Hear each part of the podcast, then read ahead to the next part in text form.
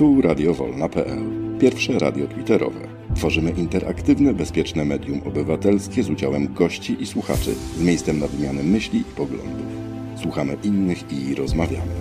Zapraszamy na żywo do naszych cyklicznych autorskich audycji w pasmach tematycznych i edukacyjnych. Znajdziecie nas w przestrzeni Twittera na profilu radiowolna.pl. Nasze podcasty publikujemy na kanale YouTube, na Facebooku, a także na innych platformach podcastowych. Dołącz do nas, wspieraj i udostępniaj. Zapraszamy do odsłuchania audycji. Mamy 8 dzień listopada 2022 roku. Minęła już godzina 21, a więc zaczynamy kolejne spotkanie z cyklu My Polacy, którego gospodarzami jak zwykle są nasi dziennikarze Tadeusz Grupa oraz Arkadiusz Olszowy. Mamy dzisiaj ogromny zaszczyt gościć w przestrzeni Radia Wolna Polska niezwykle bogatą i aktywną osobowość. Dlaczego aktywną, to za chwilę dojdziemy do tego, a tymczasem pozwolę sobie na krótkie przypomnienie postaci naszego gościa. Szanowni Państwo, profesor e, Paweł Śpiewak, socjolog, historyk idei, przyjaciel Biblii, publicysta, profesor Uniwersytetu Warszawskiego, przez 10 lat do roku 2020 pełnił funkcję dyrektora Żydowskiego Instytutu Historycznego, autor wielu artykułów i publikacji, między innymi do Tygodnika Powszechnego, do Przeglądu Politycznego, komentator, a bardziej krytyk w stacjach komercyjnych TVN24 czy Polsat, autor takich bestsellerów jak Teologia i Filozofia Żydowska wobec Holokaustu, Wieczny Hiob, Najnowsza pozycja, której edycja już się pojawiła na rynku, to księga nad księgami Midrasze, wydana e, niedawno, a w trakcie wydania jest kolejna pozycja autorstwa profesora pod tytułem Król Dawid Polityk. Nasz gość jest inicjatorem Marszu Pamięci. Dwa tygodnie temu otrzymał również z rąk ambasadora Niemiec Krzyż Zasługi przyznany przez prezydenta Niemiec Franka Steinmeiera. Mogłabym tak długo jeszcze wymieniać. Podkreślę jeszcze tylko, że profesor Paweł Śpiewak był także posłem na Sejm piątej kadencji, o czym sam mówi, że na szczęście krótko. Mam nadzieję, że usłyszymy, dlaczego nasz gość tak mówi, że na szczęście krótko. Witamy serdecznie, panie profesorze. Witam serdecznie w Radiu Wolna Polska. Brzmi to jak Radio Wolna Europa. Tak, mamy tutaj e, dziennikarzy Radio Wolna Europa, którzy poprowadzą dzisiejszy wieczór. Panowie, przekazuję Wam przestrzeń Radio Wolna Polska i życzę wszystkim niezwykłego wieczoru. Dziękuję bardzo. Dziękujemy również. Ja także serdecznie witam pana profesora, ale witam również naszych słuchaczy. Mam nadzieję, że prowadzić dzisiaj będziemy bardzo interesującą, rzeczową i faktycznie bardzo ciekawą dyskusję. Ale żeby skrócić, od razu oddaję głos Tadeuszowi po to, abyśmy zaczęli od zadawania, zadawania pytań. Kłaniam się panie profesorze. Nasz program zatytułowaliśmy Razem czy osobno? No jestem przekonany, że pan ma jednoznaczną odpowiedź na to pytanie, ale zanim ona padnie, chciałbym wiedzieć, czy organizując to, o czym dzisiaj będziemy rozmawiać, czyli właściwie zbieranie podpisów pod apelem, który ma skłonić przywódców partii prodemokratycznych do wspólnego działania, zanim na to pytanie odpowiemy, y, zastanawiam się, czy zanim ten apel powstał, analizował Pan sytuację, rozmawiał Pan z tymi przywódcami, czy oni są w ogóle skłonni współdziałać, czy też działamy z zaskoczenia. Bo temat oczywiście istnieje w Polsce już jakiś czas, ale to ciągle się rozmywa, ciągle nic z tego nie wychodzi. Zastanawiam się, czy to nie będzie taki ślepy strzał, że oni to zbagatelizują. Najłatwiej jest zbagatelizować cokolwiek i najbardziej powiedzieć, a różne, z różnych powodów mówić, że to jest niemożliwe, że to jest niewłaściwe i tak dalej. Z tego, co obserwuję scenę polityczną, a obserwuję ją za pomocą gazet i różnych innych tam środków przekazu, no to widzę, że tylko właściwie Platforma Obywatelska bardzo mocno wspiera ideę jednej listy wyborczej.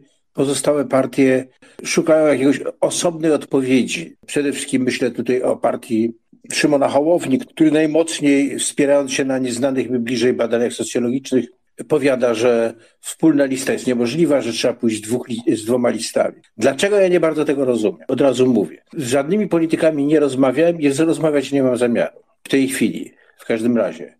Natomiast liczę na jedną rzecz i bardzo chciałbym, żeby to się stało.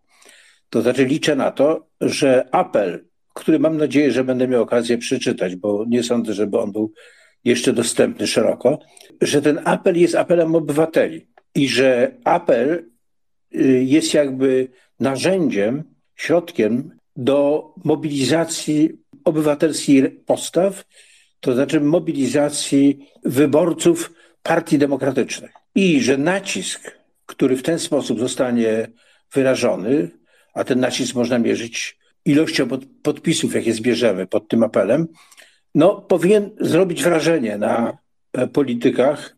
Przede wszystkim myślę tutaj o Hołowni czy o, o Lewicy, ale też ma tu znaczenie postawa PSL-u. Dlaczego? To za chwilę może, bo to jest jakby osobna odpowiedź, prawda? Dlaczego powinno się to zrobić? Natomiast wydaje mi się, że na tym etapie pozwolę sobie ów apel przeczytać. To nie jest duży kawałek, to jest ledwo jedna stroniczka, a potem jakby znaleźć argumenty, dla których ten apel powstał. Jest to inicjatywa obywatelska, to znaczy za tą inicjatywą nie stoi żadna partia polityczna, uznane autorytety, tak zwane. Jest to wola pewnej grupy ludzi, którzy są zaniepokojeni obecną sytuacją i mają bardzo wyraźny pomysł na tą przyszłość. Jeżeli pan pozwoli, to ja przeczytam ten apel z taką serdeczną prośbą. On będzie prawdopodobnie opublikowany, prawdopodobnie mówię, około 15 listopada w Gazecie Wyborczej może w innych gazetach. I na razie zbieramy podpisy, no taką metodą powiedziałbym kuli śnieżnej, od znajomego do znajomego, a za czas jakiś, dosłownie niedługo, chcielibyśmy zorganizować taką metodą szukania poparcia w terenie, zbierania podpisów już nie kolega koledze, koleżanka koleżance, tylko raczej będziemy siedzieli gdzieś w różnych miejscach Polski i zbierali tam podpisy. Szukamy też poparcia nie tylko podpisów, ale również szukamy organizacji społecznych, które by chciały się do tej akcji zbierania podpisów przyłączyć. To bardzo dla nas jest ważne. Rozmawiamy z wieloma organizacjami, mamy zasadniczo bardzo życzliwe odpowiedzi, no ale jak zawsze życzliwość trzeba przełożyć na bardzo konkretne działania. Zobaczymy, jak to będzie, prawda? Więc jeżeli pozwolicie Państwo i Pan redaktor, to ja bym po prostu przeczytał ten list, który zakładam, że jest listem raczej nieznanym. Ma on charakter oczywiście apelu, więc jest napisany takim, powiedziałbym, językiem nie gazetowym, tylko takim językiem trochę bardziej, powiedziałbym, uroczystym. Radiowolna.pl My Polacy. Zaczynam czytać. Tytuł tego apelu to będzie nas 10 milionów. To będzie nas 10 milionów, to jest oczywiście odwołanie do tych 10 milionów ludzi, którzy tworzyli pierwszą Solidarność. Będzie nas 10 milionów, apel o wspólną listę wyborczą. Polska pod rządami prawicy została całkowicie zdewastowana, zarówno w wymiarze gospodarczym, systemowym, jak i duchowym. Stała się zakładnikiem czy wręcz własnością jednej formacji politycznej i ideologicznej. Konieczna jest wielka zmiana. Do tego, by móc przeprowadzić niezbędne reformy, zaczynając od odbudowy porządku prawnego, po stworzenie silnej, odpartyjnionej gospodarki, potrzebna jest jedna lista wyborcza. Politycznym i moralnym nakazem jest to, by partie opozycyjne zdołały ową wspólną listę wyborczą powołać i odnieść zdecydowane zwycięstwo nad PiS. To zwycięstwo jest z pewnością możliwe. Jednolity blok wymaga jeszcze jednego ruchu obywatelskiego, wsparcia licznych, niezależnych środowisk zawodowych, społecznych. Potrzebna jest wyborcza siła dysponująca oparciem najszerszym obywatelskim ruchu. Tu nie chodzi tylko o zastąpienie jednej formacji nową, nawet formacją o dobrych demokratycznych intencjach. Chodzi o przemyślany i ugruntowany w społecznej debacie program, którego podstawą jest odbudowa państwa prawa. Program ten powinien być planem odzyskania władzy przez siły demokratyczne i stanowić w nieodległej przyszłości projekt rządzenia. Obywatele muszą i powinni wiedzieć, czego oczekiwać od nowej formacji i jak ją oceniać. Władza musi wrócić do obywateli i stać się dla nich przejrzysta. Program powstanie i będzie wiarygodny, gdy będą stać za nim realne społeczne siły, doświadczenia zawodowe, intelektualne wielu poważnych grup społecznych i opinia publiczna. Powstanie obywatelskiego ruchu, zmiany wspierającego wspólną listę i porozumienie partii opozycyjnych jest dzisiaj niezbędne. tym bardziej oczekiwane, im bardziej autokratyczna i antyobywatelska władza buduje się na naszej bezsilności i frustracji. W ten sposób myśli wielu obywateli. Wzywamy wszystkich do wzajemnego porozumienia, wspólnej listy wyborczej partii demokratycznych, do tworzenia ruchu obywatelskiego, tak jak to było przy tworzeniu sierpniowej Solidarności. Radiowolna.pl My Polacy. Mam nadzieję, że to było zrozumiałe, co przeczytałem.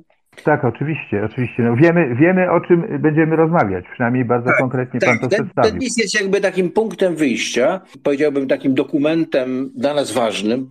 Podpisało się rzeczywiście sporo fajnych ludzi, ważnych, od Leszka Balcerowicza po Andrzeja Seweryna, aktora. My chcemy być tylko inicjatorami pewnego projektu. Żaden z nas nie dąży ani do władzy, ani do stanowisk, ani do niczego innego, poza tym, żeby dobrze wygrać. Co to znaczy dobrze wygrać? Bo to jest zasadnicze pytanie.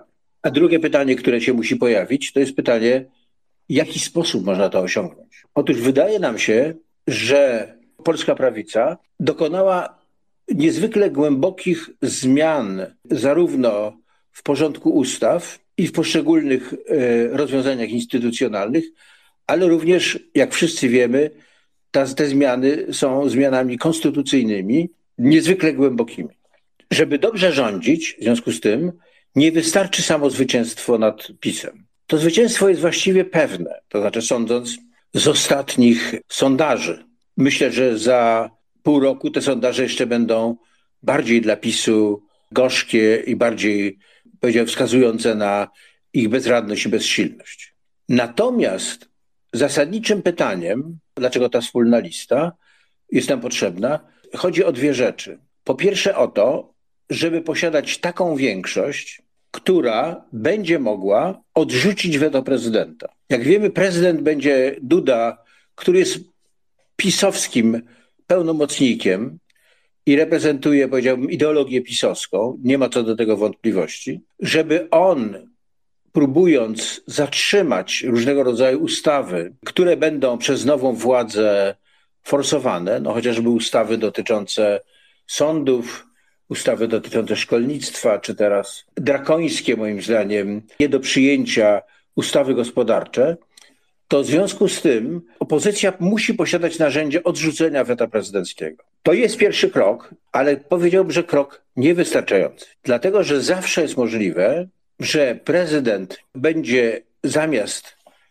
odrzucać ustawy nowego parlamentu, będzie je po prostu kierował do Trybunału Konstytucyjnego. Jak wygląda Trybunał Konstytucyjny, my doskonale wiemy. Czyli tego typu ustawy wylądują w pewnego rodzaju zamrażarce Trybunału Konstytucyjnego, który jest całkowicie nieżyczliwy i wrogi i konstytucji, i wrogi partiom demokratycznym i projektowi rządzenia partii demokratycznej. W związku z tym pytanie następne, jakie się pojawia, to jest ile potrzebujemy głosów, iżby zbliżyć się do większości konstytucyjnej. I w gruncie rzeczy walka toczy się o tą większość konstytucyjną, bo ta większość konstytucyjna oznaczać będzie, że można rozwiązać ten Trybunał Konstytucyjny i ustanowić całkowicie nowy. Podkreślam, nie chcemy i nie widzę w ogóle perspektywy, nie wiem, zamachu jakiegoś, zerwaniem prawa, łamaniem prawa. Ta zmiana ma się dokonać w drodze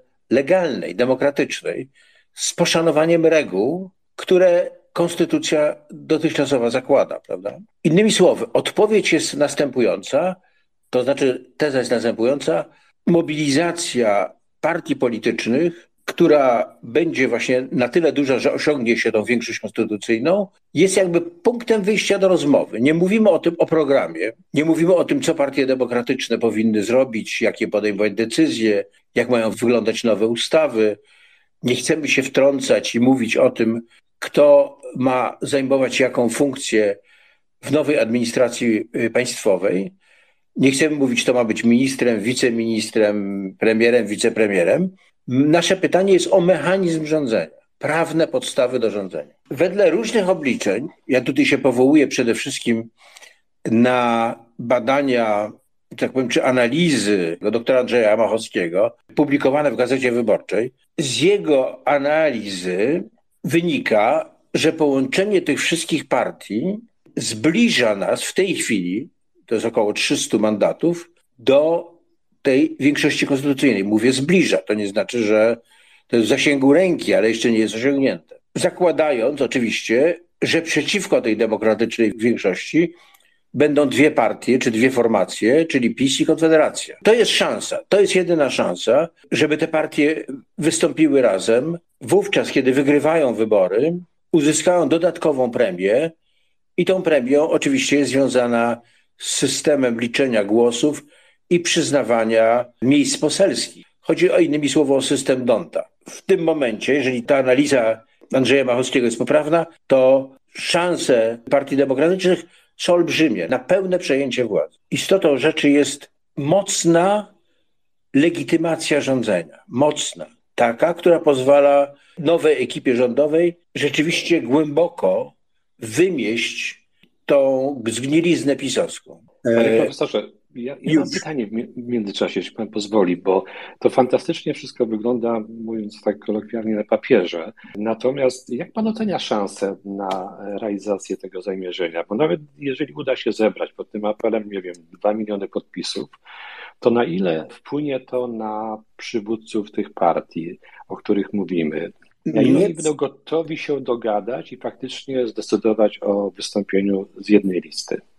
No, można się przyjrzeć oczywiście argumentom, bo jak oni będą myśleli, to podejrzewać można, można nie podejrzewać, ale wiedzieć o tym, że w gruncie rzeczy w tych mniejszych partiach szczególnie zasada kunktatorstwa obowiązuje. To znaczy, co ja zyskam na tym, prawda? Większość z nich nie myśli o dobru państwa, chociaż o tym mówi, bo retorycznie Szymon Hołownia jest wyjątkowo sprawny, bo jakoś do niego mam y, najwięcej kwasu, ale trzeba myśleć w kategoriach wspólnoty, państwa, rządzenia. Wydaje mi się, że nie chodzi o to, żebyśmy w prosty sposób znaleźli przekład tych zebranych głosów, poparcia tych podpisów pod, ten, pod tym apelem na działania polityczne, ale żeby oni otrzymali, ci politycy, jakiś rodzaj lustra, zrozumieli, że oni nie występują w tym swoim takim, powiedziałbym, partykularno-partyjnym interesie, ale że oni mają obowiązki wobec wspólnoty. Ja wiem, że każdy powie, e, to gadanie, że oni na pewno nie posłuchają i na pewno uciekną od takiego rozwiązania, chociażby należy ich postawić wobec takiej sytuacji, żeby oni się wstydzili, żeby był to w jakimś sensie i polityczny, i moralny kłopot dla nich, jeżeli oni będą chcieli uniknąć tego typu rozwiązań. Żadnych innych narzędzi nie mamy. Nie mamy narzędzi zmuszenia, natomiast mamy sposób mówienia do nich, weźcie się za głowę. Wiemy jedno, wszystkie partie, każda sytuacja, w której te partie się łączyły, przynosiło sukces. Od Senatu po wybory na przykład prezydenta miasta Rzeszowa. Jest dosyć argumentów i dosyć racji na połączenie. Zawsze, kiedy to się dzieliło, to prowadziło, jeżeli nie do klęski, to do jakichś olbrzymich strat i możliwości politycznych. Odpowiedź na Pana pytanie jest takim odpowiedzią, no wiemy, jacy oni są, ci politycy. Nie chcę za dużo złego o nich mówić, ale no nie mamy innego sposobu porozumiewania się z nimi. Czyli, panie profesorze, kluczem do powodzenia tej akcji, czy apelu jest zmobilizowanie jak największej liczby Polaków, żeby wpisały się i tak. oświadczyły, że ja chcę, żebyście panowie się dogadali i wystartowali wspólnie. Ileś setek tysięcy, załóżmy, ludzi, w perspektywie może milionów, Polaków powie: My chcemy was poprzeć i żądamy od was, żebyście działali wspólnie, no to to jest strasznie silny głos społeczny, a ja w to wierzę. Jest problem pewien. Kilka audycji temu rozmawialiśmy o tym, czy demokracja w Polsce się przyjęła i pamiętam chyba nawet, ja się pod tym podpisałem takim sformułowaniem, że społeczeństwo polskie tkwi w takim chocholim tańcu. Żadna inicjatywa nie jest w stanie ich zmobilizować do działania. Może jakieś małe grupy tak, ale jak powołujemy się na ruch Solidarność, ten pierwszy, gdzie 10 milionów Polaków zadeklarowało dość tym systemem poprzednim, to teraz no widać, co się dzieje. No jeszcze raz kobiety się zmobilizowały i wyszły na ulicę i, i pokazały i powiedziały, o co im chodzi. Zwycięstwo PiSu to jest nasza bierność. Wycofanie się, poczucie bezsilności, prawda? To jest siła PiSu. Lęk różnego rodzaju. O tych lękach i strachach wiem bardzo dużo. Wiele osób, do których podchodziłem, prosiłem, żeby podpisali ten apel, to oni mówili, wiesz, ja mam tutaj jakieś do zorganizowania jakieś pro, pro, projekt, to ja nie mogę, bo się narażę komuś i tak dalej. To ja doskonale wiem. Trochę jak za komunizmu to działa. Ten ludzki strach. Oczywiście trochę mówię, to nie jest strach, że kogoś zamknął, chociaż też pewnie się niektórzy boją. To nie jest strach, że stracimy nie prawo do wyjazdu za granicę, paszportów i tak dalej. To są inne strachy. Ale ten sam mechanizm defetyzmu, oportunizmu teraz się pojawia, to jest jasne. I chodzi o to, żeby to przełamać. Co możemy innego zrobić? Przełamać możemy nie siedząc w domu mówi przełammy, tylko organizując akcję. Dlatego w tym liście są dwa elementy ważne dla mnie. Po pierwsze, to jest powiedzenie, nam potrzebna jest wspólnota, ta lista jest niezbędna, ale potrzebne nam jest coś więcej. To znaczy, potrzebny nam jest ruch obywatelski, którym będą się zbierały grupy zawodowe, terytorialne, które będą mówiły o potrzebach regionu i budowały i myślały o swoich programach. Co jest naprawdę ważnego? Wydaje mi się, jak widzę tę scenę polityczną, że ja naprawdę nie wiem, o co chodzi Platformie, poza tym, że nie chcę, żeby był, żeby był PiS i że mówi o demokracji, rządach prawa i tak dalej. Ale to nie wystarczy. Trzeba wiedzieć, jak zmienić edukację na poziomie szkół, ale również na poziomie uniwersytetów. Jak zmienić zarządzanie kulturą. Mówię akurat o tym, bo te sprawy mnie najbardziej przejmują i dotykają. Ale też problem zdrowia i tak dalej. No nie ma innej metody. Z milczenia i wściekłości nic się nie narodzi. My Polacy. Audycja autorska Tadeusza Krupy i Arkadiusza Olszowego. Panie profesorze, ja mam takie pytanie, bo wspomniał Pan o Solidarności i bardzo słusznie, ale zgodzi się Pan ze mną, że Solidarność na swym początku to były głównie postulaty ekonomiczne i dopiero nie, później. Nie zgadzam tak, dopiero później dołączyła do tego inteligencja i dołożyła kilka innych istotnych postulatów. I czy to nie jest takie troszeczkę w tej chwili coś podobnego? To znaczy, inteligencja próbuje czegokolwiek dokonać.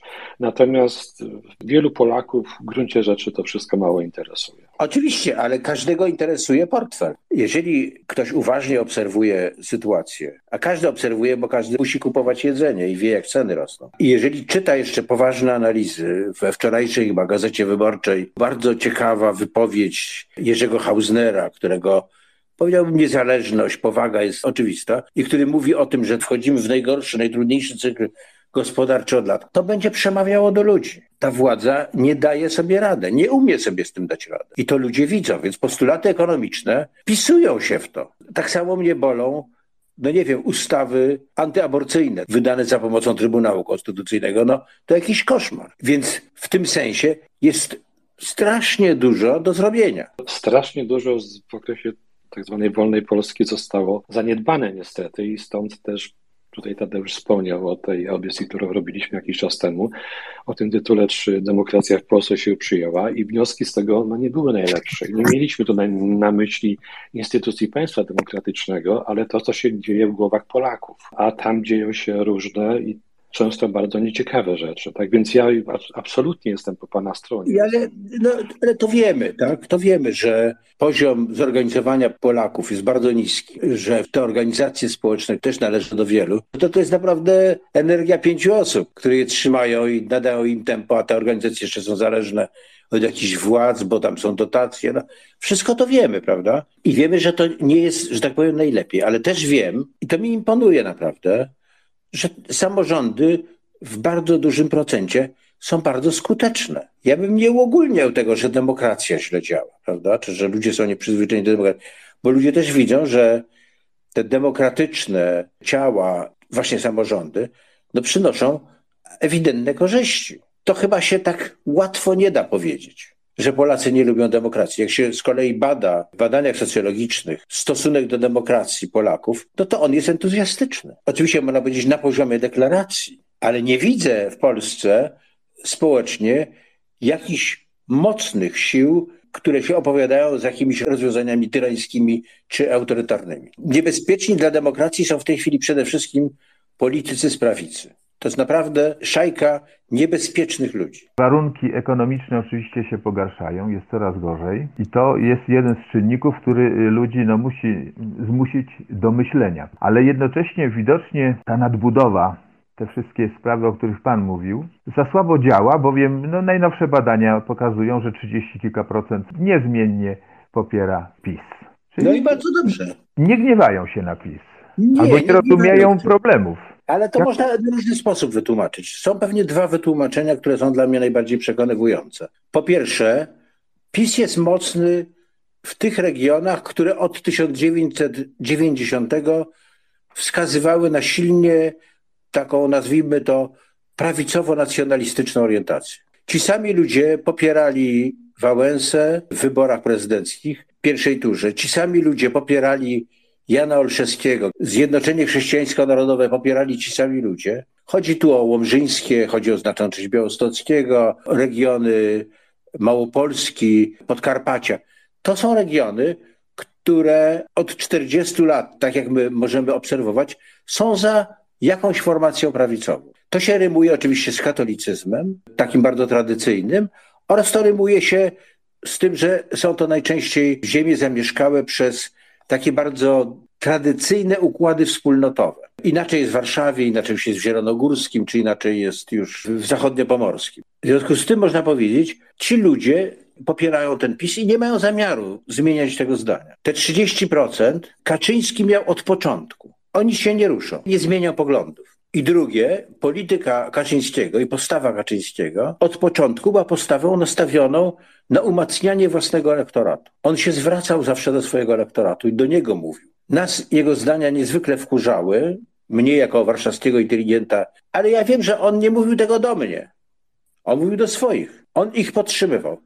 To jest inna strategia niż strategia na przykład Platformy, która nie dbała nigdy o swój elektorat. Kaczyński zachowuje się bardzo profesjonalnie w tym sensie, prawda? To znaczy bardzo profesjonalnie. I kolejny element, który jest dla mnie bardzo ważny, no to jest obecność pewnego typu katolicyzmu. No symbolem tego katolicyzmu jest oczywiście ksiądz arcybiskup Jędraszewski, ale nie tylko. To są od pokoleń też kreowani biskupi, odpowiednio dobierani księża. Od wielu lat prowadzona polityka personalna Kościoła nastawiona na bardzo tradycjonalne myślenie o społeczeństwie, moralności itd. Większą część y, panowania e, czy, czy rządzenia Jana Pawła II to było tworzenie tego kościoła bardzo konserwatywnego. Więc razem to jest bardzo silny elektorat. On nie zmieni poglądów. Są oczywiście mechanizmy psychologiczne, prawda, dla których ludzie nie są, nie, nie da się ich przekonać, bo oni myślą grupowo, interesem grupowym, a nie jakimkolwiek innym. Jeżeli nie mają te swoje 30%, okej, niech mają,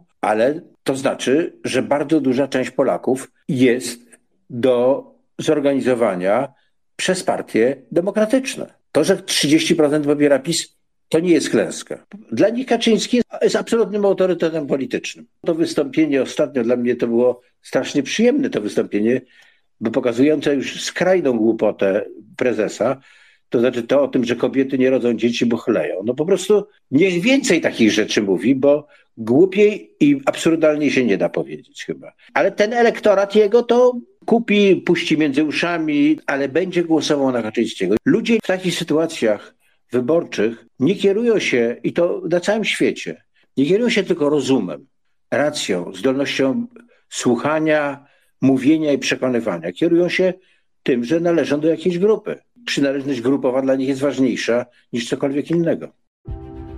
Radiowolna.pl My Polacy. Wczoraj w telewizji posłanka którejś z prawicowych partii, zakładam, że PiSu, przekonywała dziennikarza, że prezes niczego takiego nie powiedział. Przecież na pewno tak nie powiedział. Jak mógł mówić o, o chlaniu, dawaniu w szyję i tak dalej? To jest niemożliwe. Nie powiedział.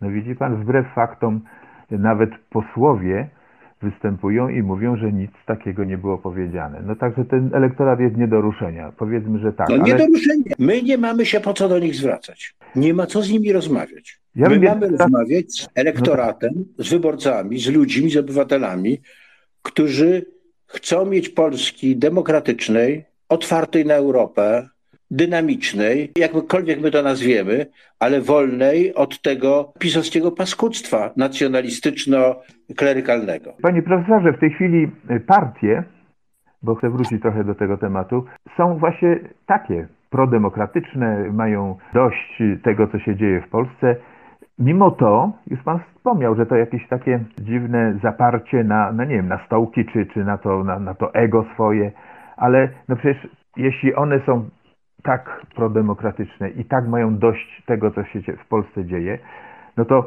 musi być jakiś argument, żeby ich przekonać, że te wszystkie egoistyczne sprawy są nieważne, bo teraz walczymy o zupełnie coś innego, o, o przyszłość. Trzeba chyba z tymi partiami jakoś rozmawiać, z tymi szefami ich i tak dalej. Ja byłem w Platformie, może nie tyle w Platformie partii, ile byłem w kole parlamentarnym Platformy. Drobna różnica, ale jest pewna różnica.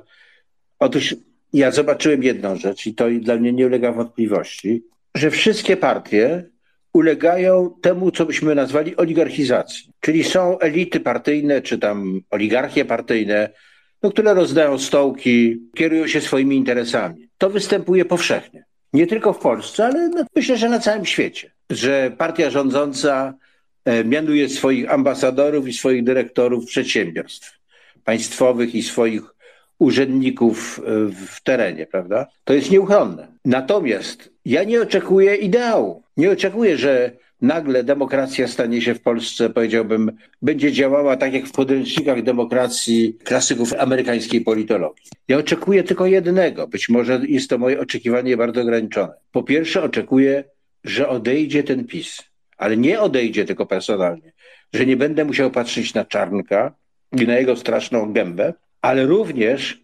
że uda się te wszystkie ustawy, które pisowcy wprowadzili, uda się wymieść. To jest jedno, o czym marzę. Nie ma gwarancji, że partie demokratyczne przyniosą pokój, wolność i powiedziałbym i prosperity.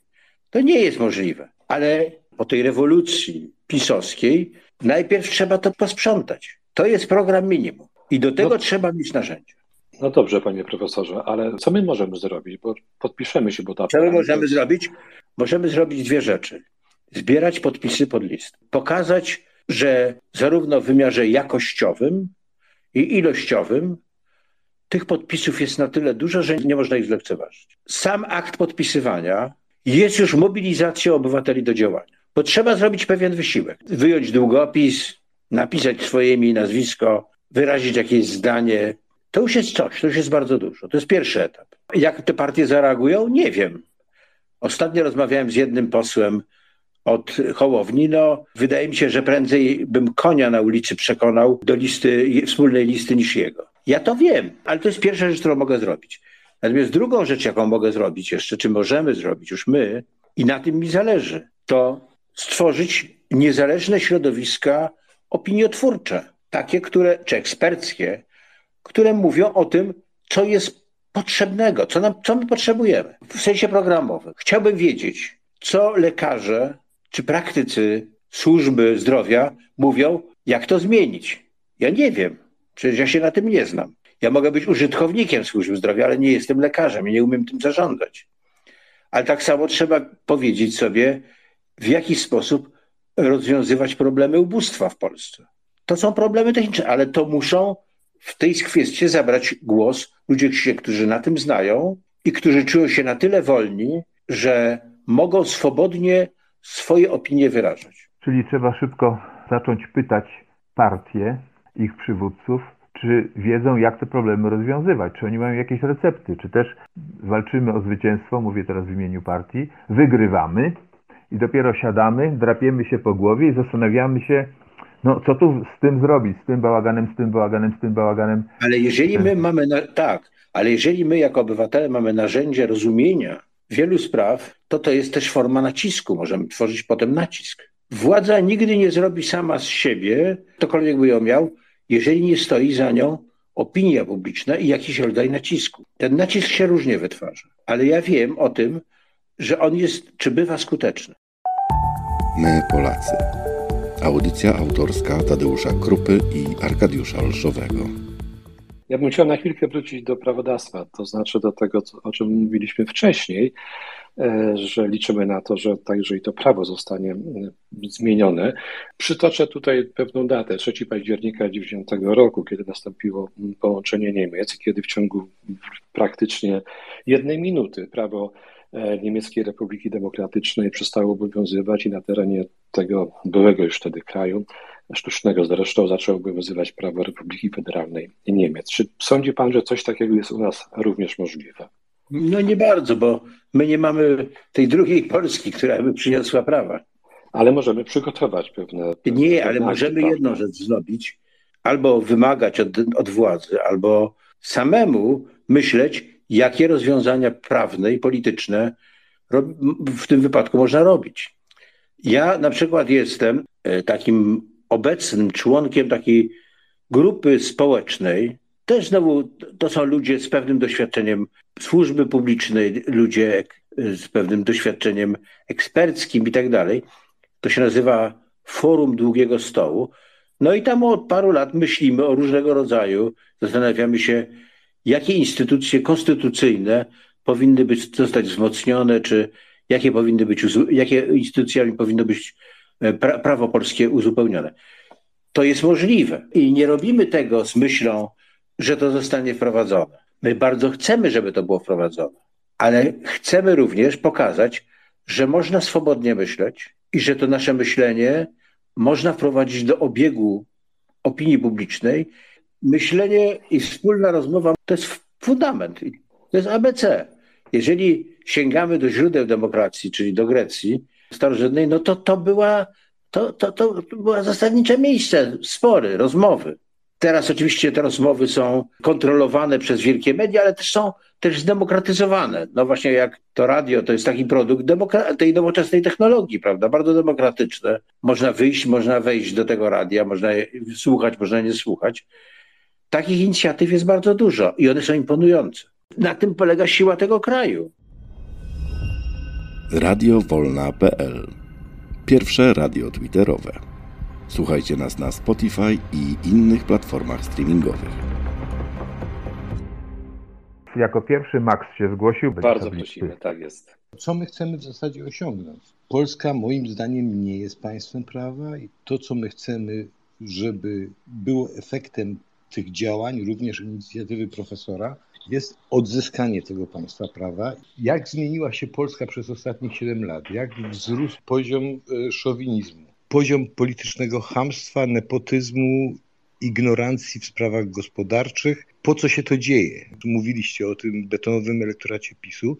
Mój szacunek jest taki, że przy 45 tysiącach członków PiS mnożę to razy 100, ich rodziny i klientela w sensie bezpośrednim, czyli 4,5 do 5 milionów ludzi, którzy są związani z tą formacją polityczną interesami, nie poglądami, nie spojrzeniem na y, sprawę aborcji, roli Kościoła, powiększaniem swoich majątków, umacnianiem swoich pozycji, rozbudowywaniem swoich domów i powiększaniem spadku, który pozostawią swoim dzieciom. Czyli wrócę do początku, odzyskajmy państwo prawa jako najmniejszy wspólny mianownik dla wszystkich z tego właśnie powodu. Podstawą jest odbudowa państwa prawa. To jest absolutnie fundamentalne. Ale nie tylko w wymiarze e, praw człowieka, nie tylko w wymiarze codziennego funkcjonowania prawa, ale również to ma konsekwencje gospodarcze, bo inaczej zawiera się umowy gospodarcze wtedy, kiedy jest pewność prawa i pewność jego działania.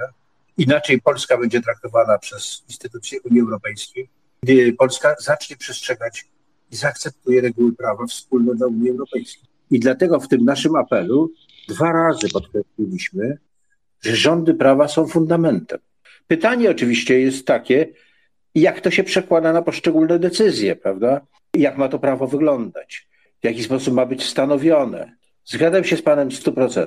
Siła PiSu polega na stworzeniu własnej nomenklatury, która oplata Polskę. To jest jedno z największych nieszczęść, bo to znaczy protekcja, kumoterstwo, korupcja polityczna i korupcja zwykła. To wszystko wiemy. Możemy natomiast liczyć, i na to wskazują badania socjologiczne, bo teraz do tego chciałem się odwołać, że wobec zorganizowanej siły opozycji, wtedy kiedy ona będzie naprawdę silna, to wtedy wychodzi z badań socjologicznych, maleje gotowość udziału w wyborach strony prawicowej. Czyli można powiedzieć, mobilizacja tej prawicy będzie słabsza. Każdy z nas w swoim miejscu życia no widzi, jak ci prawicowcy się rozpychają, to my wiemy. Dlatego ta zmiana, żeby była konsekwentna, pełna, no wymaga władzy, która jest efektywna i zdolna do wymiecenia tych ludzi ze swoich stanowisk.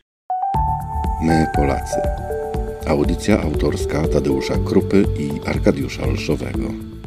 Trzeba napisać coś na sztandarach. Tak jak w 80 roku zostało napisane słowo Solidarność, tak teraz należałoby też coś na tych sztandarach napisać. Wtedy pod sztandarem Solidarności szli ludzie, którzy byli lewicowi i prawicowi, i narodowcy. I było wiadomo, to są oni, a kto my. A z drugiej strony to, co wy teraz robicie przy pomocy tej listy, czyli oddolny nacisk na polityków, też wymaga jakiegoś hasła, które tych ludzi pociągnie do tego, żeby złożyli podpis na tej liście, w tej kratce. Ja bym może to, co pan mówił, to trochę uogólnił, czy rozszerzył. PiS to nie jest tylko formacja, która na drodze prostej wyborczej zdobyła władzę. To jest formacja rewolucyjna, w tym sensie, że zmieniła ustrój w Polsce. Zniszczyła rządy prawa, ale też doprowadziła na poziomie instytucji do rządów korupcji politycznej na pewno, a na poziomie społecznym doprowadziła do takiego poczucia bezsilności, bezradności, w dużej mierze ucieczki w prywatność. W związku z tym, ja bym powiedział, ten list nasz, ale generalnie sytuacja jest do pewnego stopnia też rewolucyjna. To znaczy, albo my tych ludzi przegonimy, nie tylko chodzi o jedną czy drugiego polityka, ale przegonimy ich w ogóle, a ja osobiście uważam, że partia PiSu powinna być zdelegalizowana. To znaczy partia, która otwarcie występuje przeciwko konstytucji i która używa, jak przy Pegasusie, tych wyjątkowo paskudnych mechanizmów rządzenia, powinna przestać istnieć. Ta partia zasłużyła na wyrzucenie jej po prostu ze sceny politycznej. Oczywiście hasłem podstawowym to są rządy prawa, ale myślę, że równie ważne to jest, powiedziałbym, przywrócenie czegoś, co by się nazywało pewnego rodzaju bezpieczeństwa prawnego, ale też bezpieczeństwa ekonomicznego ludzi. A przy tej ekipie się nie da, nie da się z pewnością tego poczucia bezpieczeństwa tworzyć. Dla mnie ta formacja PiSu to są złodzieje polskich dusz. W tym sensie, że oni zarażają Polaków, co widać na przykładzie szkolnictwa, ale również propagandy, którą oni uprawiają, bo ja uważam, że może nikt w tą propagandę nie wierzy, ale ona jest, jest częścią naszego gadania. To jest propaganda, która jest oparta na kłamstwie, nacjonalizmie, ksenofobii, oparta nie o religię, tylko o klerykalizm, niszczy pewne podstawowe odruchy społeczne i odruchy moralne ludzi. To jest dla mnie najbardziej bolesne radiowolna.pl Pierwsze radio twitterowe. Słuchajcie nas na Spotify i innych platformach streamingowych. Ireneusz, proszę bardzo. Ja nie tyle chciałbym zadać panu profesorowi pytanie, bo pan profesor parę rzeczy już w międzyczasie wyjaśnił, ale e, jako, jako taką ciekawostkę powiem. E, przez moje układy towarzysko-koleżeńskie zostałem zaproszony na moim terenie na województwie pomorskim, w którym mieszkam, na spotkanie. E, właściwie to jest spotkanie aktywu PSL-owskiego, ale ponieważ ja tam mam trochę kolegów, z którymi utrzymuję dobry kontakt, więc dostałem od nich zaproszenie, a na tym spotkaniu będzie pan e, prezes PSL-u, pan Kosiniak-Kamysz. No i ja spróbuję mu między innymi zadać pytanie, bo tak najlepiej jest, jak się widzi człowieka e, twarz w twarz niejako, jak to jest, jakie jest podejście PSL-u, nie, nie pozwolę mu się wywinąć byle jaką odpowiedzią w temacie jednej listy wyborczej. Panie profesorze, pan jest historykiem. Zaczynam się od pewnego czasu zastanawiać, czy sytuacja, która jest u nas, choć 100 lat później, przypomina mi to troszeczkę pewne zjawiska, które zaszły na południu Niemiec. Skończyła się pierwsza wojna światowa, rok 1918. Niemcy, wiadomo, przegrały, tam zasądzono pewne kontrybucje, cesarz abdykował i w piwiarniach Monachium i okolicy zaczął się pojawiać pewien malarz, czyli Adolf Hitler, który korzystał właśnie z takich różnych problemów społecznych, ludzi ubogo żyjących, ludzi, którzy na wojnie stracili, a to majątkowo, a to utracili swoich bliskich krewnych i tak dalej, młodych ludzi, którzy zginęli na froncie. Czy ta sytuacja u nas nie jest trochę z socjologicznego punktu podobna? Bo mamy w Polsce niestety też podobną sytuację ludzi, którzy nie dali sobie rady przy zmianie systemu kiedy trzeba było być bardziej aktywnym, bardziej agresywnym, bardziej przedsiębiorczym, a nie tylko być, funkcjonować, pójść do kościoła w niedzielę, spotkać się z sąsiadami i, i jakoś to będzie. Szczerze mówiąc, to powiem, że oczywiście są w Polsce faszyści, są hitlerowcy nawet, bo widzieliśmy grupkę jakichś dzieciaków, którzy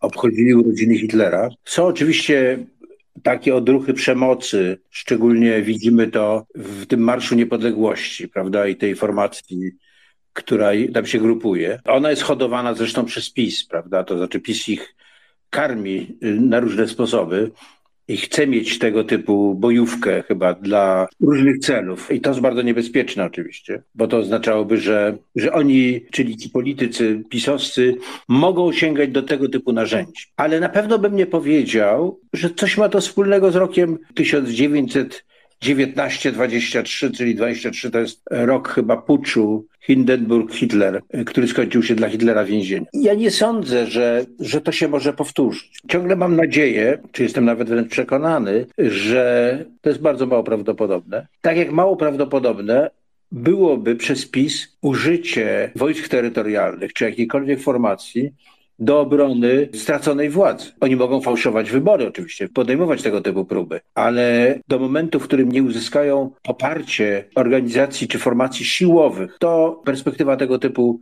zamachu na demokrację wydaje mi się bardzo mało. Dla mnie takim miejscem obserwacji jest trochę uniwersytet. Oczywiście ja wiem, że to jest bardzo osobny ten, ale Kilka lat temu dominowali studenci prawicowi, prawicowy język wśród studentów. Wtedy, kiedy PiS dochodził do władzy po raz pierwszy. Natomiast teraz ja mam wrażenie, że wszyscy oni są jakoś lewicowi. To jest zasadnicza zmiana tej formacji. No poza tym pomijam samą grupę, która jest szczególna Uniwersytet Warszawski, ale to widać na przykład w tych masowych protestach kobiet. No to po prostu jest dla mnie niewiarygodne, co się zdarzyło.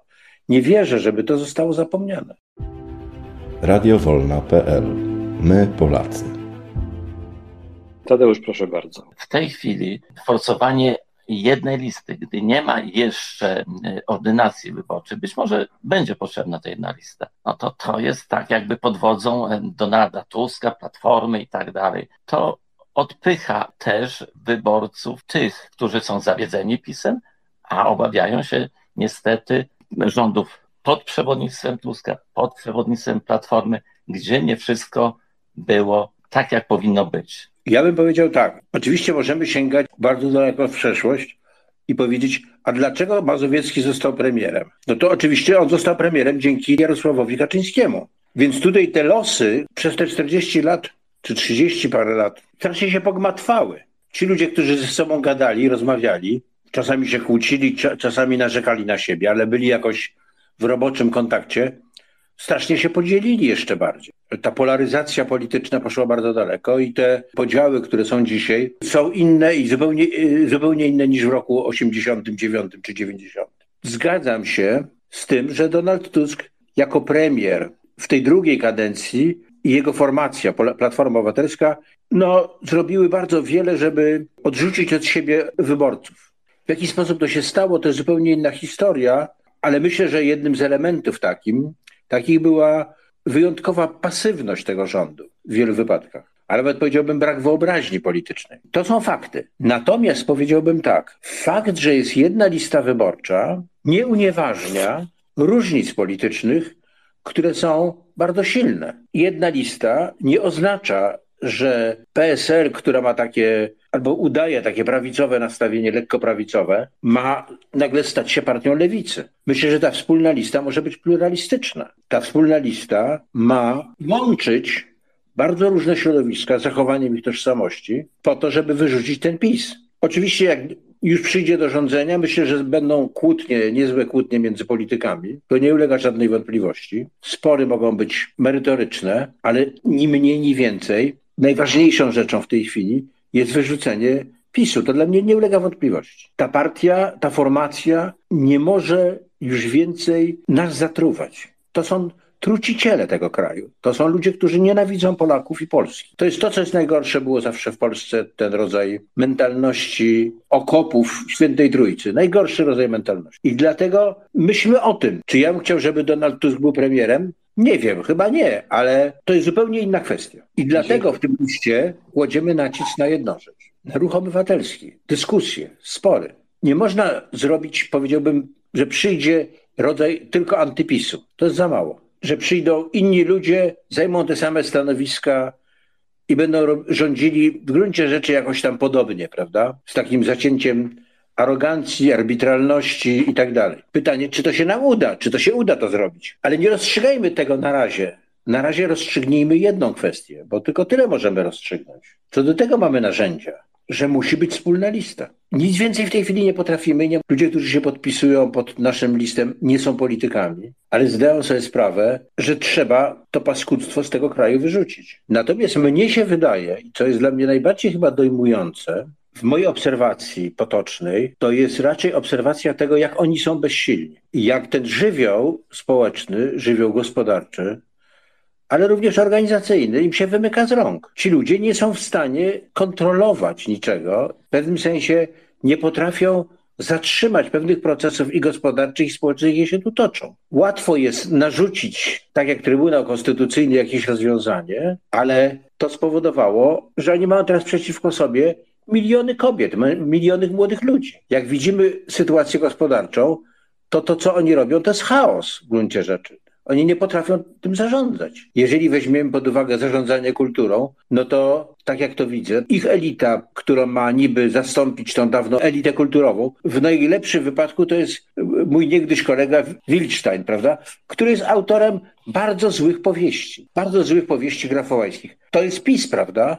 W związku z tym mówienie o nim, że oni mają taką władzę, nie jestem pewien. Mnie bardziej imponują dziesiątki sędziów, którzy potrafią zachować godność. Mnie imponują niezależni eksperci i ludzie o dużej niezależności moralnej i takiej również intelektualnej, którzy mówią nie. Mnie imponują przede wszystkim, czy najbardziej, samorządy. Tam jest olbrzymia władza w rękach samorządów i mnie się wydaje, że w większości wypadków kontrola nad samorządami ze strony PiSu jest bardzo ograniczona. Kaczyński ma ambicje autorytarne. Co do tego nie mam wątpliwości. On by chciał złapać nas za mordę, ale to się nie udaje, to się nie daje zrobić. Nie dlatego, że to się w ogóle nie daje, tylko to są tak nieudolni ludzie. Ta formacja jest tak nie, nieudolna, a ten ich projekt ideologiczny jest po prostu całkowicie słaby. Ich aspiracje nie odpowiadają rzeczywistości. To, co powstaje, to jest strasznie koślawe jakieś państwo i wierzę w to, że są olbrzymie zasoby w Polsce, ludzkie właśnie zasoby, wspaniali ludzie, którzy potrafią bronić się przed tym zalewem pisowskiego hamstwa, ale też którzy mogą stanowić, że tak powiem, taką podstawę tej lepszej Polski. Radiowolna.pl My Polacy. Sumie to bardzo optymistyczne to, co Pan powiedział, mimo że e, brzmi zupełnie inaczej. I musimy chyba być optymistami i, i, w taki optymistyczny sposób patrzeć do, do przodu, a szczególnie w tym okresie zbliżających się, co prawda za rok dopiero, ale jednak szybkimi krokami, krokami wyborów. Aniu, proszę bardzo.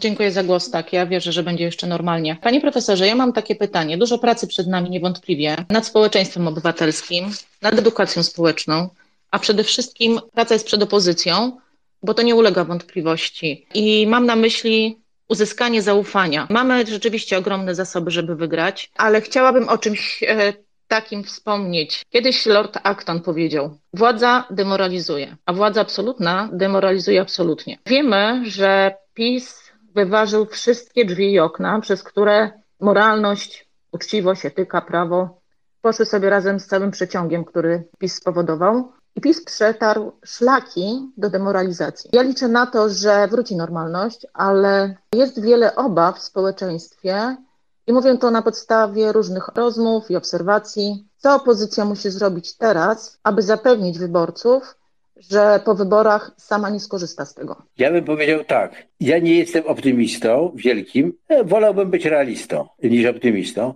W każdym razie wiem jakby ze swojego życiowego doświadczenia, że jeżeli społeczeństwo się, obywatele nie zorganizują w różnych formach, od takiego radia, przy którym rozmawiamy, do, nie wiem, stowarzyszeń Czewie czy, czy, czy w Sopocie, to rzeczywiście padniemy. Największym polskim problemem, paradoksalnie, takim na co dzień, który odczuwam, to jest bierność, wycofanie, brak y, zaufania do sukcesu, że można te paskudy z tego kraju wyrzucić.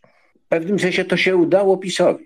Udało się uczynić z nas ludźmi nie niewolników, bo to z pewnością się nie udało, ale udało się uczynić z naszych ludzi biernymi, wycofanymi. Ja o tym mówię tak strasznie intensywnie, bo to nie tylko chodzi o to, że władza ma bardzo dużo narzędzi do kontroli społecznej, ale podstawą władzy autorytarnej jest moim zdaniem wycofanie ze świata polityki. Obojętność połączona trochę ze strachem, nieufnością i te warunki społeczne, czy warunki psychologiczne, byśmy powiedzieli, u wielu ludzi są właśnie w tym sensie autorytarne. To nie znaczy, że nie popierają władzę, powiedziałbym, dyktatorską.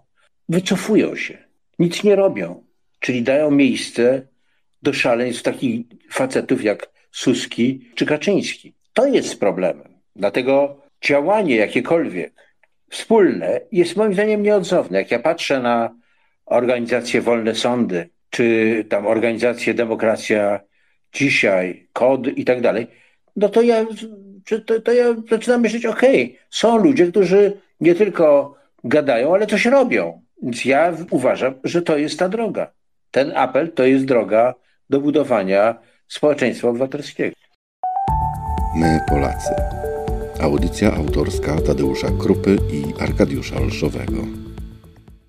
Panie profesorze, jeszcze może taką klamrą byśmy zamykali powoli nasze rozważania i taką klamrą byłoby takie przypomnienie, że oczywiście o tym, że lista powinna być wspólna, dyskutujemy, spora część ludzi, społeczeństwa dyskutuje już dłuższy czas i w różnych mediach, ale oczywiście tych społecznych można spotkać taką oto postawę, że domagam się, aby partie wreszcie się dogadały i stworzyły wspólną listę, bo jeśli nie, to w ogóle nie będę głosował. Czegoś takiego w Pana apelu, w tym, który Pan przedstawił, nie ma. Ale w związku z tym apel nie ma oręża, jest bezbronny. Bo jeśli nie zrobicie tego, o co apelujemy, no to co? To po prostu rzeczywiście uwierzę bo nic więcej nie mogę zrobić, że rządzą nami kretyni. Znaczy, tak czy inaczej ta opozycja wygra. To nie ulega wątpliwości. Tylko jeżeli oni będą mieli przeciwko sobie i prezydenta, i Trybunał Konstytucyjny, i jeszcze ileś tam instytucji, łącznie z fałszywą Radą Sądowniczą i tak dalej, no to po prostu się nagle okaże, że PiS zabudował tak bardzo instytucjonalnie i prawnie tą Polskę, że będzie bardzo trudno sobie dać z nią radę, z tą sytuacją radę. Po prostu jest oczywiste, że tu są naprawdę zadania reformatorskie na miarę 89 roku czy 90. To trzeba uświadomić nam, obywatelom, obywatele musimy to rozumieć, a to trzeba uświadomić też tym politykom. No. Oni nie są tacy inni od nas, w takim sensie, że znowu żadne geniusze oni nie są, tak? Ani my nie jesteśmy geniusze, ani oni nie są geniusze. W związku z tym trzeba im wytłumaczyć, jak, jak, jak jakiemuś kawaraławie. Taka jest postawa obywateli. Oni chcą jednej listy. Nie mamy bicza na nich. I nic poza apelowaniem nie jesteśmy w stanie osiągnąć. A fakt, że wiele osób się wycofa z wyboru, że woli absencję niż głosowanie na rozproszone partie, to też jest sygnał bardzo niedobry. Ja uważam, że to jest czas mobilizacji dla strony demokratycznej. Mobilizacji wyborców. Więc oczywiście najważniejsze jest odsunąć PiS od władzy, ale w pewnym momencie ktoś zapyta, ale jak teraz postępować w różnych konkretnych kwestiach, wedle jakich reguł będziemy postępowali. Dla mnie to jest bardzo ważne. Więc ja chciałbym, mam nadzieję, że to, to jest możliwe, że te różne formacje zjednoczone mam nadzieję na wspólnej liście, będą miały jakieś propozycje. I ja już za długo mieszkam w tej demokratycznej Polsce, żeby dać się oszukać tylko temu, że ktoś mi obieca, jak to się mówi przysłowie w ogróżki na wierzchu. Ja jestem świadomym dosyć wyborcą. Myślę, że większość ludzi też przez te lata dojrzała i też chce coś wiedzieć. Ma jakieś doświadczenia zawodowe, ma jakieś doświadczenia życiowe. Więc dlatego uważam, że ten wybór programowy jest dlatego taki ważny. Radiowolna.pl My Polacy. Panie profesorze, ja nie bardzo martwię się o tym, o tym że te partie nie mają y, jakichś pomysłów i, czy programów. Na razie z wypowiedzi telewizyjnych głównie wynika, że na przykład y, coś się tam dzieje, o czymś myślą, bo Tusk nieraz wspomina, że małżeństwa jednopłciowe bądź związki partnerskie będą. Inna relacja Kościół-państwo, czyli oddzielenie Kościoła od spraw państwowych. Powiedział to. Powiedział też, że jeśli by przejęli władzę w Polsce, jeśli przejmą władzę, to natychmiast dostosują polskie prawo do unijnego i otrzyma Polska pieniądze, te, które się tam należą zgodnie z różnymi regulaminami z Unii Europejskiej. Czyli myślą o tym, może za wcześnie o bardzo takich konkretnych rozwiązaniach mówić, ale ramy tych rozwiązań są, są wymieniane, są wymieniane. Także myślmy optymistycznie, ale nie tylko myślmy, ale i działajmy, prawda? Bo od, od samego myślenia to niestety nic się nie zmieni. Dziękuję panie profesorze, dziękuję wszystkim, którzy wzięli udział w programie. Ja dziękuję za Radio Wolna Polska i, i dziennikarzom z Radia Wolna Europa też dziękuję za Wolną Europę, bo to było wielkie. Natomiast ja chcę powiedzieć teraz jedną rzecz. Szukajmy osób, które chciałyby ten apel podpisać i chciałyby wyrazić swoje pragnienia. Nieważne, czy skutecznie coś osiągniemy, skutecznie będziemy skuteczni. Fakt, że będziemy razem, że pokażemy naszą wolę, to jest bardzo dużo. Dziękuję bardzo za wieczór z Państwem. Na audycję w radiowolna.pl zaprosili Tadeusz Krupa i Arkadiusz Olszowy.